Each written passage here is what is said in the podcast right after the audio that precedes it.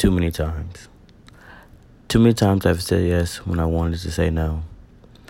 Too many times I've been weighed down in sadness while pretending it's all okay. Too many times have I put others before myself. Too many times have I died in darkness. Too many times have I ignored those moments of unease and discomfort, allowing myself to be dishonored. Too many times have I been lonely despite having my people around.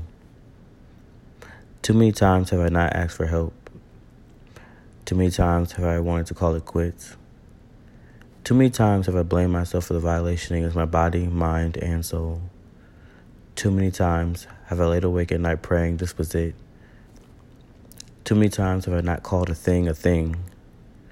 Too many times have I not been loving, patient, or kind to myself. Too many times I have settled for less. Too many times I've given all the love I can hold to other people when I needed it for myself. Too many times have I laid with a man who took more than he gives. Too many times fear and anxiety have ruled my life. Too many times there have been too many times.